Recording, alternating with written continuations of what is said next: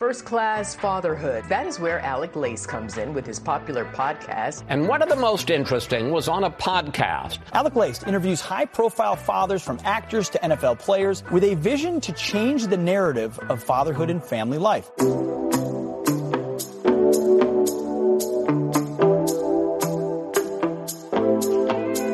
Welcome, everybody, to episode 639 of First Class Fatherhood, a family made media podcast. Today, I have the pleasure of welcoming Craig Morgan to the podcast.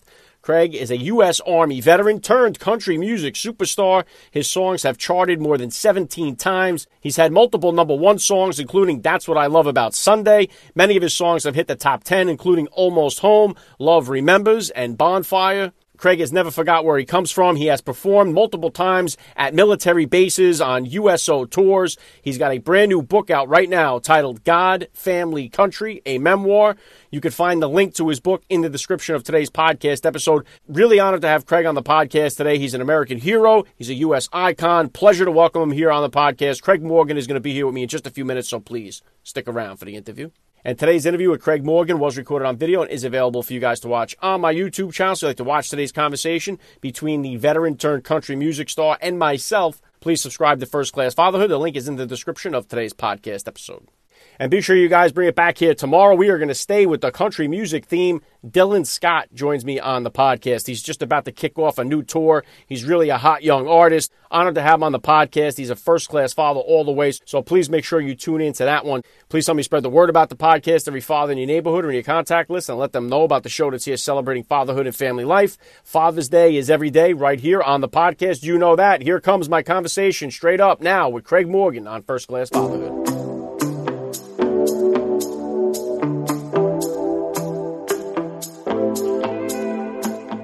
Joining me now, first class father Craig Morgan. Welcome to First Class Fatherhood. Well, thank you for having me. All right, let's start like this here. How many kids do you have? How old are they? I got five, and they range in age from 35 to 22. Very cool. Yeah, I got, I got four myself here. We had three boys, then got the girl. Otherwise, we'd be catching up to you there. But uh, we got the girl on the fourth try. So that was the end of that. If you could, Craig, please hit my listeners with a little bit about your background and what you do. Well, I'm. I mean, most would know me from my entertainment world. I'm a, a country recording artist. A member of the Grand Ole Opry. I've been doing that now for about 20 years. Um, so that's that's been my primary uh, livelihood. But I was also in the military for uh, about 17 and a half total time in service, 17 and a half years total time in service. So that was a big part of my life. Um, but music is is my primary thing now. I've been very fortunate because of the music uh, to dabble in some other areas of uh, of entertainment, acting. Uh, done some TV shows. Uh, currently uh, in the process of working on a movie, I'll, I'll, a movie that I'll be in. Uh, and I've also been very active in the outdoor world. I had a, my own outdoor show for about nine years, nine seasons, and I'm currently working on another outdoor show. Awesome. Yeah, you've had obviously a very successful career. Take me back, if you could, Craig, to the beginning of your fatherhood journey. Then, about how old were you when you first became a dad, and how did that experience change your perspective on life? Uh, so I was 20. I was a little older than than most people in my where I grew up. uh, I was in my my mid 20s. I'd already uh, left school and was working and that kind of stuff. Uh, and I don't know how anyone who has a child uh, could not be changed by that miracle uh, I'll just be honest. Um, because before that child comes along, it, you're pretty much just taking care of yourself and maybe your your spouse or your girlfriend or whatever. For me, it was a spouse, uh, my wife, and uh, then all of a sudden, there's this this life that uh, is more important than anything that you could possibly do or have done. Uh, and it's all you think about, even still today, as mine are grown and having their own babies. Uh, it's still all we think about. And, and work to try to uh, to make as as life as good as we can for all of them. Yeah, v- very well said, Craig. And I know you have the new book that drops, uh, Craig Morgan, God, Family, Country. What was it like for you to go back through your life to write the book? What was what was kind of like the most challenging parts of that, and what could readers expect to see or read when they grab a copy of the book? Uh, well, first, I can tell you for me, it was very enlightening. I, you know, in my life, I've done a lot of stuff and, and I've done so much that, you know, uh, I tell people that I, I kind of took it in, in, in, in, as a, if you referenced your life as a book, I just lived a paragraph at a time. I never thought about the end game uh, aside from my faith. Uh, now, my faith, there's always been an end goal, and that's just to get to heaven. but throughout my life, it's just, I just kind of did things and, and as they came along. I never, uh, and still to this day, don't have a bucket list, so to speak. Uh, I just always took things, things as they came. Uh, and if an opportunity arose for me to do something, I would go do it. Uh, writing the book, I realized I mean, just how many cool things and how many uh, uh, experiences that I got to be a part of that after they happen, you just kind of put that in the, the, the locker in the back there somewhere and don't think about it anymore. So writing this book, every one of these things and a lot more that that I had kind of pushed back in the memory, all came back again. And so it was, it was very rewarding uh, and also very humbling. Uh, and and to answer the second part of your question, the book, uh, I think people, well, first of all, they'll get to know me in a way that most of my fan base doesn't, uh, because I get to talk about a lot of stuff that took place in my life that that we have not been able to discuss or haven't discussed. Um, and my hope is that when people read this book, that they are inspired uh, or uplifted in some way to know that no matter what happens in your life, no matter where you're at in your life, you can be good and do good. And as long as we face life with that attitude. And for me, because of my faith with God in there, um, you, even in the bad times, you find strength and, and wisdom um, uh, to, to keep moving forward and hopefully making a change in not only your life and others around you, but uh, you, you know, there's that old saying, you know, one person can make a difference and you really can, we all can. And, and so I'm hoping that's what this book kind of does, inspires people, motivates them to want to, to just try to be better and make this world a better place.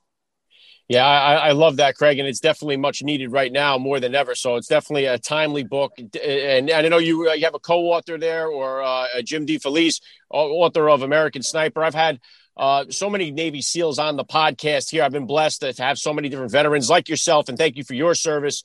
Uh, but what was it like working with Jim to put this book together? And then a second part of that question, maybe to tie this into the book, what was what was it like for you in your decision to end up leaving the military life and pursue? I guess was it the the country music, the family, the whole bit? If you could speak to working with Jim, and then that decision about leaving the military. Yeah, I'm going to start with the latter half of the question. When people ask me how did I transition from the military to the music, uh, I tell them that I'm working on it, and that is a truth. It's a reality. Even still today 20 years later, uh, I still feel a huge, I'm, I'm still that guy. I'm still the guy that wants to go overseas and defend our country and be a part of what I think makes us the greatest nation in the world. Um, but I also recognize that I, I, don't get to do that the way that I used to. Uh, but but the reality is, I am working on it. And that transition is all. It will forever be a transition. And I, I tell military personnel this all the time: guys that are retiring, guys that are leaving the military don't expect yourself to transition overnight. Don't expect that you're going to go from being that guy to being someone different because that guy will always be a part, or gal will always be a part of who you are. So you just, like I said, write that chapter, write the book in your, of your life one chapter at a time and, and live it, enjoy it, and be grateful and utilize all those experiences to try to move forward and make you, again, a better person. Um, First half, Jim DeFelice. Uh, I don't think anyone else could have captured the voice of my story better with me than Jim did. And I attribute that to the fact that he has written so many military books. So he had a great understanding of military acronyms and and and, and just basic general conversations that take place beyond uh, between soldiers and service members. Um, so because of that background, it was a no-brainer that Jim helped me with that because a big part of this book, uh, even even though we talk about all my music career and all that stuff, uh, the military has been such a big part of my life that it's a big part of the book. And so I wanted someone that could really uh, help me translate the voice of my story into the um, the book itself, and that's difficult. It's really difficult. It's easy for me to talk to you about something, but I could very well uh, verbatim go to my phone and dictate it and then let you listen to that. And sometimes the message isn't the same because of voice inflection, uh, tone, attitude. All of these things are easy to convey when you're having a conversation, but it's a lot more difficult to put that into verbiage. And Jim has, he's an expert at that. Yeah, wow, awesome stuff. And again, uh, Craig Morgan, God, family, country. Uh, three things that are near and dear to my heart. One of the things that aggravates me more than anything, Craig, is the fact that patriotism has become looked down upon in our society all of oh, a sudden, like brother. it's some kind of bad thing.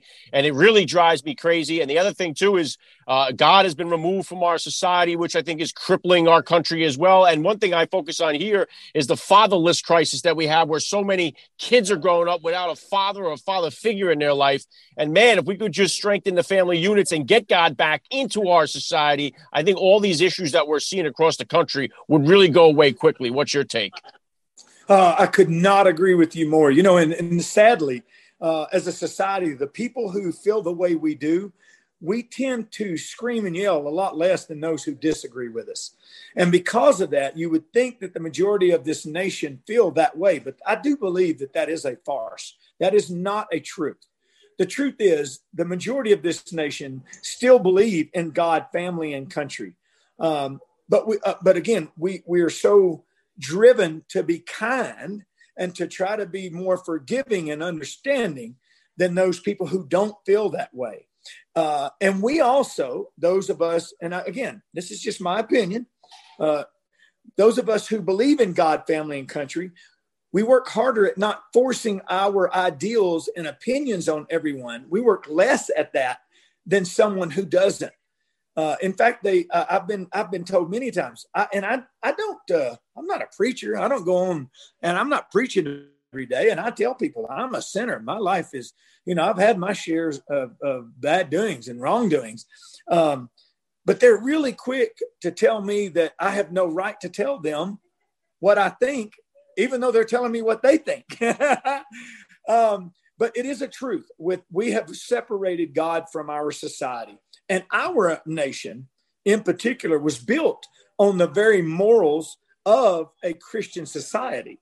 Uh, I mean, look, I can I can give you a history lesson. We could talk about the history, the impact of Christianity on all of our social activities, uh, everything from from uh, churches, uh, reading science, uh, uh, medical, you know, if, if, uh, hospitals. If it weren't for the church, there would be no hospitals. The church is the Christian faith is what started that. And it was because we believed in taking care of each other. Uh, so we have definitely removed God, and the devil is a, a, sneaky son of a gun, man, and he will sneak in there. And and a lot of that is, is, is trickled into the family. And because of that, we've said, hey, it's okay. You don't have to get married. You don't have to take care of, of your kids. You don't have to do these things. Be your own person. You know, and I think that's horrible. And, and, and because of that, we have we have quit making good men and women. We have told them certain things. Our society has let them know that you don't have to hurt. There's not going to be any pain. If it is, go away, get away from it. And that is a com- complete false uh, as well uh, in relationships, in life, in love. And I mean, I can tell you, I have experienced some hardships and some heartaches, but running from it uh, made me weaker. Staying in the battle and becoming stronger made me a better person and made me more tolerant and kinder to others as well. Yeah, really awesome stuff, Craig. And there is, there's no doubt about it. There is an evil force here that's among us, and nowhere is that more present than when we see with this child sex trafficking that is out of control. One of the things that boggles my mind is the fact that we see all these other things that are being investigated, nothing done about the Epstein client list drives me crazy that there's people that are out here walking around among us that were paying to have sex with children and nothing is being done about it. It boils my skin, not only just as a parent and an American citizen, but as a child of God myself. And I know that you went, uh, what was it, over to Thailand? You were undercover there fighting the sex. I've had Craig Sawyer, the SEAL, on here that goes after these sex traffickers. I mean, I love when I hear stories like what you guys do. When do you get there? When you discover or you find these people that are doing, who are usually the victims here? Who are these kids? And what, if you could talk to me a little bit about that experience of hunting down these sex traffickers. Uh, I can tell you it's extremely disheartening. Uh, uh, it, I've done a, a, lot of things in my life, and I've seen a lot of ugly. I've seen a lot of bad. Uh, and I will tell you, coming home from combat, I never had, I've never had any issues, uh, so to speak. I managed to deal with it, and even that issue, I, I, even that situation, I've, I've, managed, and I've done it uh, uh, more than once, and, and, with more than one organization. Coming back from those trips are are, are the are some of the most disturbing things that I have ever experienced or, or with. And coming home, it's one of the few times where I go, you know what? I need a day to uh, to pray about this and, and and help clear my thought process so that it doesn't stay in there. Um, but otherwise, it would just drive you crazy. Uh, it is it's sad to think that we focus on on some of the most uh, mundane things that are are so not relevant to the goodness of our society. And we have something like this that is truly one of the biggest things in the world that is going on. And it's happening in our country too. It's modern day slavery. That's what it is. And, it, and it's actual abuse beyond anything most people could comprehend. And yet we, we tend to uh, focus on other things that, for whatever reason, uh, you know, we we've managed to focus. I will say there have been previous administrations throughout our throughout my life that I have noticed that have placed a, a, lot of attention and effort into that area. Um, and, and I just think it's critical that we do that because once these things happen, sometimes they're irreversible and it's hard to bring someone back from something so dark and so ugly. Yeah, and I, I almost feel like as a nation, whenever one of these uh, sex traffickers is caught or they're captured, it should be almost like a celebration here, like we won the lottery in a sense of getting these people out of just not even our country, but out of off this planet. I mean, it just seems like it, it is unbelievable uh, the amount of people that are involved in it, and how big and how much money and how powerful uh, the whole organization of it is, and it's just. Uh, it, it, it's so amazing that it continues to go on to this day. So I, I, again, like, thank you for what you're doing with it and have done with it. And God knows we need more people doing it. And and, and back to the book here. Uh, I, I, know, obviously, re- just recently, I've had far too many parents on the podcast that I've had that have lost children. I just recently had Kyle Petty, Chris Myers, Bode Miller. All of them have had these tragedies in their life, and they speak to it what was the challenge for you or how, what, how did you go through that process in the book and how did losing a child really challenge your faith and help you pull through it well going going through the process for the book we we simply just i told my story it was really that simple uh, I, I, there were maybe some slight uh, um, uh, I use the word elaborations. Like I've, I've, discussed a few things in the book that I have not discussed out publicly before. Uh, nothing, you know, terribly dramatic or anything, but there's a few things that I haven't told uh, about uh, how things happened. Um, but I, I, can tell you, for me, it's it's an ongoing process. This, and I think it will be until the day I join him. Uh, every day when I wake up, I think about my son throughout the day, just like I do my other kids. The only difference is I can pick up the phone and call the other kids. I can't call Jerry uh, and that's difficult. And sometimes it's you know you wake up and you just feel like crap because there's just nothing you can do to alleviate that pain. Uh, but for me, I, I, found strength in knowing that I had to be strong for my wife and my children. Um, and, and, and truly, uh, God gives me that strength. And I've, I have complete 100%, no question faith that God allowed this to happen for a purpose. I'm not, I don't think God did it, but I do think he allowed it to happen because you either believe that God's real and he can do anything or you don't. And I believe he can. So he could have very well stopped that that day. He could have saved Jerry, but he didn't. And I believe there's a reason for that. And that's it's hard to struggle with. I think uh, the, the problem a lot of people who lose someone, especially a child, is they try to justify it and they try to find out what it is that God's doing. Why did God do that? And you can't you're not going to know why God did what God did because He's God. You know, we're here to worship Him and love Him, uh, and and I do see that He has used this uh, to help heal others. But some those always those kind of things always come after the fact. So I don't search for what it is that God why He did that. I just try to love God and live my life for Him and with Him. Uh, and know that he is ultimately in charge and in the end he will be glorified through all things good and bad yeah, very well said, Craig. And God bless you. And obviously, a, parent's worst nightmare come true. But I know that sharing the stories, as difficult as they are, are helpful to others that are going through uh, tragedies like that. So, and it's, it's it's really noteworthy that you do share the story. So, and obviously, you know, military, music, your faith, you got the book. Uh, you've had a very, very uh, uh, successful career, life. You, you you have a very secure legacy in the entertainment world what do you want your legacy to be as a father? That that was the most important thing, second only to my God. Period. Because uh, uh, you know, um, you had said something that made me think. You know, all of these things that happen. Um, when God he expects nothing from us but for us to love him and we're I, I do believe we're rewarded for that uh, it may not uh, ultimately it's the reward in the end to spend eternity in heaven with god um, but i also believe that he gives us blessings here. But sometimes we have to experience hardships and heartaches and those they're not necessarily for our growth. When you said uh, you know that it's helped other people. So i believe that what i experienced with jerry might not have been for me. It might not have been to make my faith stronger or anything.